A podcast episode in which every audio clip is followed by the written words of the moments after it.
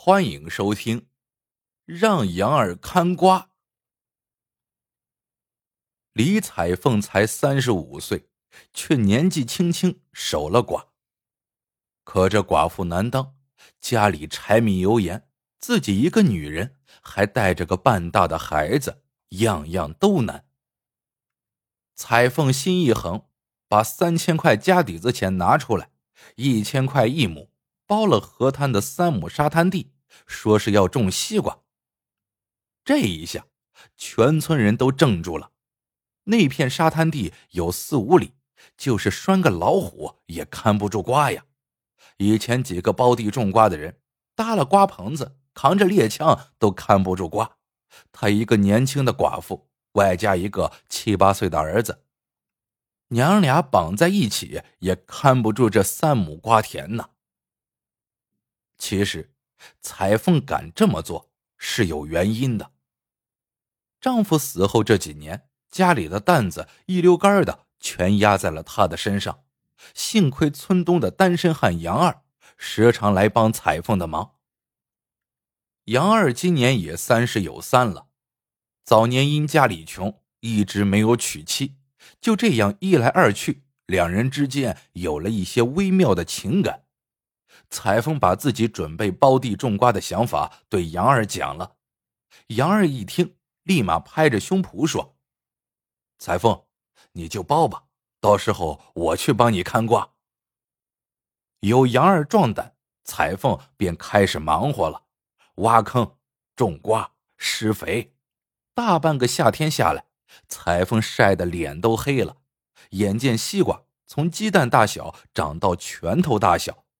可还没等瓜瓤有红意，就有人偷偷拧起了彩凤的瓜。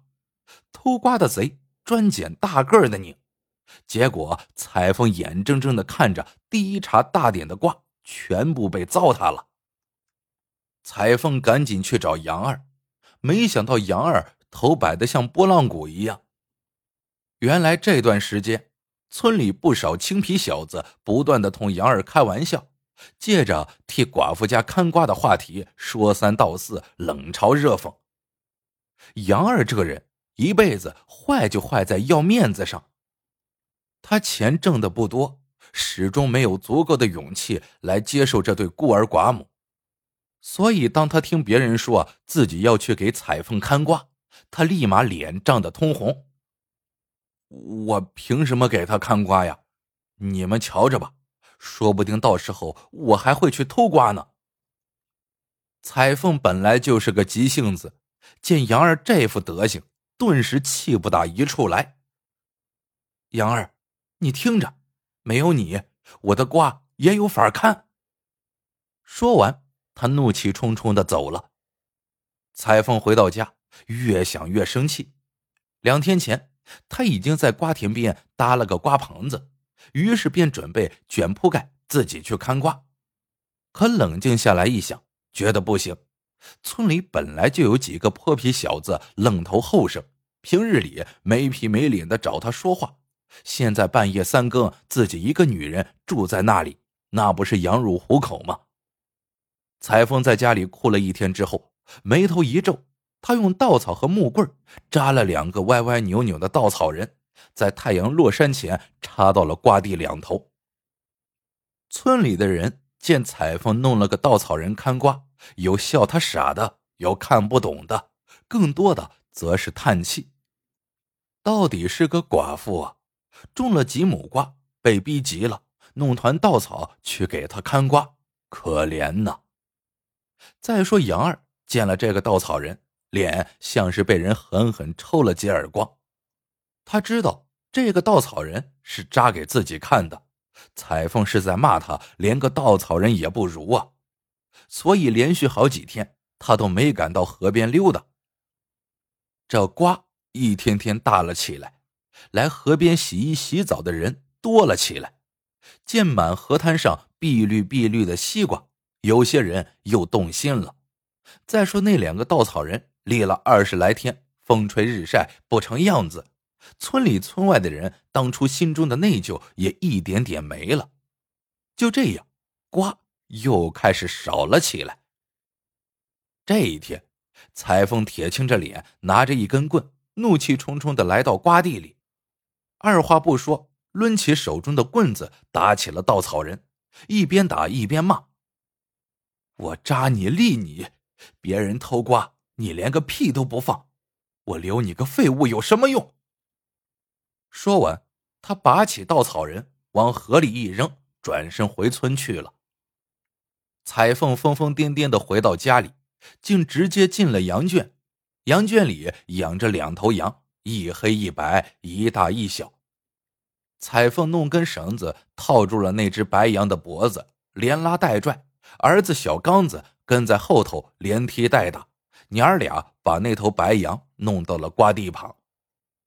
彩凤往瓜地里竖了根撅子，小刚子把羊往撅子上一拴。让这只白羊帮他看起了瓜，白羊吓坏了，咩咩直叫，不安的扯着绳子转来转去。半个村的人都听说彩凤急眼了，把自家的羊弄到瓜田里去看瓜。狗能看门，羊能看地吗？这可是从来没有听说过的稀奇事儿啊！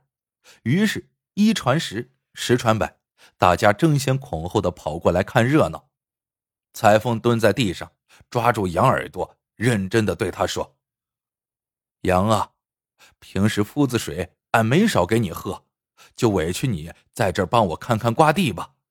谁偷我们家的瓜，你就记在心里，偷偷告诉我。你没爪没牙的，打不过那些偷瓜贼的。”说完，他拉着儿子小刚子的手，挤出人群，半疯半傻的回家了，留下了百十来口看热闹的人。和一只吓傻了眼的羊。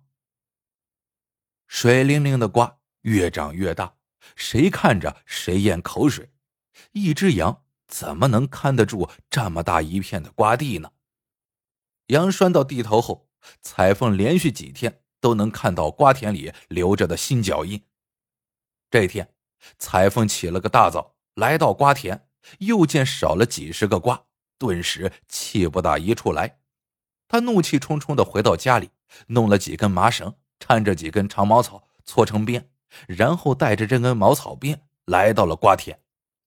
他二话不说，抡起鞭子就朝羊身上抽去。顿时，白羊的身上就多了一道血红的道子，羊没命的嚎叫起来。裁缝不管羊叫的有多惨，只是不停手的抽打那头羊，羊凄厉的惨叫声。惹得村里的人都跑过来看热闹。羊被绳拴着，只能顺着那根撅子绕圈圈。裁缝跟在羊后面，边打边骂。村里的人都看得沉着个脸，杨二也挤在人群里看着，可他不敢抬起头来正儿八经的看，因为他只觉得彩凤的目光像剑一般，时不时的往他这一边逼来。他只好耷拉着脑袋。胆怯的瞟上几眼，彩凤没命的打上了上百鞭子，那羊身上已经是血迹斑斑了。彩凤打着打着，突然大哭起来，一边哭一边撕心裂肺的喊道：“羊儿啊，你别怪我心狠，我用三千块钱换回这块瓜地，这就是我的命啊！你答应我看好瓜的，现在……”你对得起谁呀？你可知我的苦楚？你挨打还亏吗？你还好意思吗？这句话刚落音，人群顿时鸦雀无声，而挤在人群中的杨二像被雷击中了一般，木然的立在那里。他听出来了，彩凤嘴上念叨的是杨二，其实骂的也是他杨二呀。那羊越跑越慢。彩凤手中的鞭子却是越打越狠，羊的嘴角开始往外冒血沫，白眼珠子满是血丝，嚎叫声很低沉，充满了绝望。一会儿，人打累了，羊也趴下来。彩凤来到河边，把抽红的鞭子在水里沾湿了，然后又在沙地上划拉了几下，接着又回到羊的身边。又往羊身上抽打起来。沾湿的鞭子上沾满了细小的沙粒，像铁刺一样打在羊的伤口上。羊疼的跳了起来，把头一仰，冲着蓝天凄厉的嚎了几声，嚎得周围的人没有一个心里不发毛的。有人小声劝彩凤别打了，裁缝只当没听见。羊啊，我一个人浇水挑瓜，肩膀的皮都磨没了，血把白褂子都染红了，起的老茧都能当镜子了。你说说，你吃我的，喝我的，替我分担一点过没有？说着，他又高高抡起了鞭子。这时的羊，浑身上下已经是鲜血淋漓，他绝望了，喉咙里呼哧呼哧的响着，却不再嚎叫。他把头顶在地上，前面两个蹄子不停的刨着土。突然，羊的瞳孔猛地放大，瘦弱的身子慢慢歪下，死了。这头羊。居然被彩凤活活用鞭子给抽死了。再看人群中，杨二的身影早已不见了。彩凤见羊死了，把鞭子一扔，回头对站在不远处的儿子小刚说：“走，回家把那头黑羊牵来，让他接着看卦。”说完，他像没事人一样，拎着水桶去河里拎水浇瓜去了。不一会儿，黑羊。被小刚子用绳子拽来了，拴在那头死去的白羊旁边。当天晚上，杨二抱着一床旧棉絮来到了瓜地旁的棚子里，和那只黑羊一起看起了瓜。这一看就一直看到彩凤家收瓜的前夕。也就在这个时候，彩凤和杨二的婚事办了。接着，杨二摇着乌篷船，彩凤坐在船头。两人把皮绿瓤红的大西瓜从河边运到了几十里外的城市，赶上了这一年附近种瓜的农民少，瓜卖了个好价钱。这对新婚夫妇的腰间顿时鼓了起来。收瓜时节，杨二笑嘻嘻的拉着平板车，给每家每户送去了几十斤瓜。他笑着对村里人说：“来，吃吃自家种的瓜。”等到最后一茬瓜摘完，那头小黑羊也长大了。彩凤让儿子把黑羊牵着，同杨二一起先回家。等两人走远了，彩凤来到瓜秧深处，扒开即将枯死的瓜秧，眨眼间，一个二十来斤的青皮西瓜露了出来。他摘下瓜，然后抱着这个沉甸甸的瓜，来到河滩一个凸起的土包前。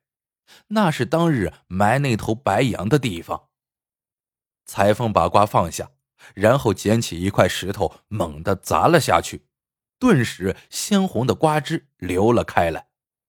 彩凤满眼是泪，低头轻声道：“杨啊，对不住了，我知道你死的冤，可我一个寡妇不这么做，有啥法子呢？”都说过去的寡妇难当，可有谁知道现在的寡妇更难当啊！我不是在打你，我是在打一个男人的良心呐。这是这三亩地里长得最好的瓜了，你就尝尝吧。好了，这个故事到这里就结束了。喜欢的朋友们，记得点赞、评论、收藏，感谢您的收听，我们下个故事见。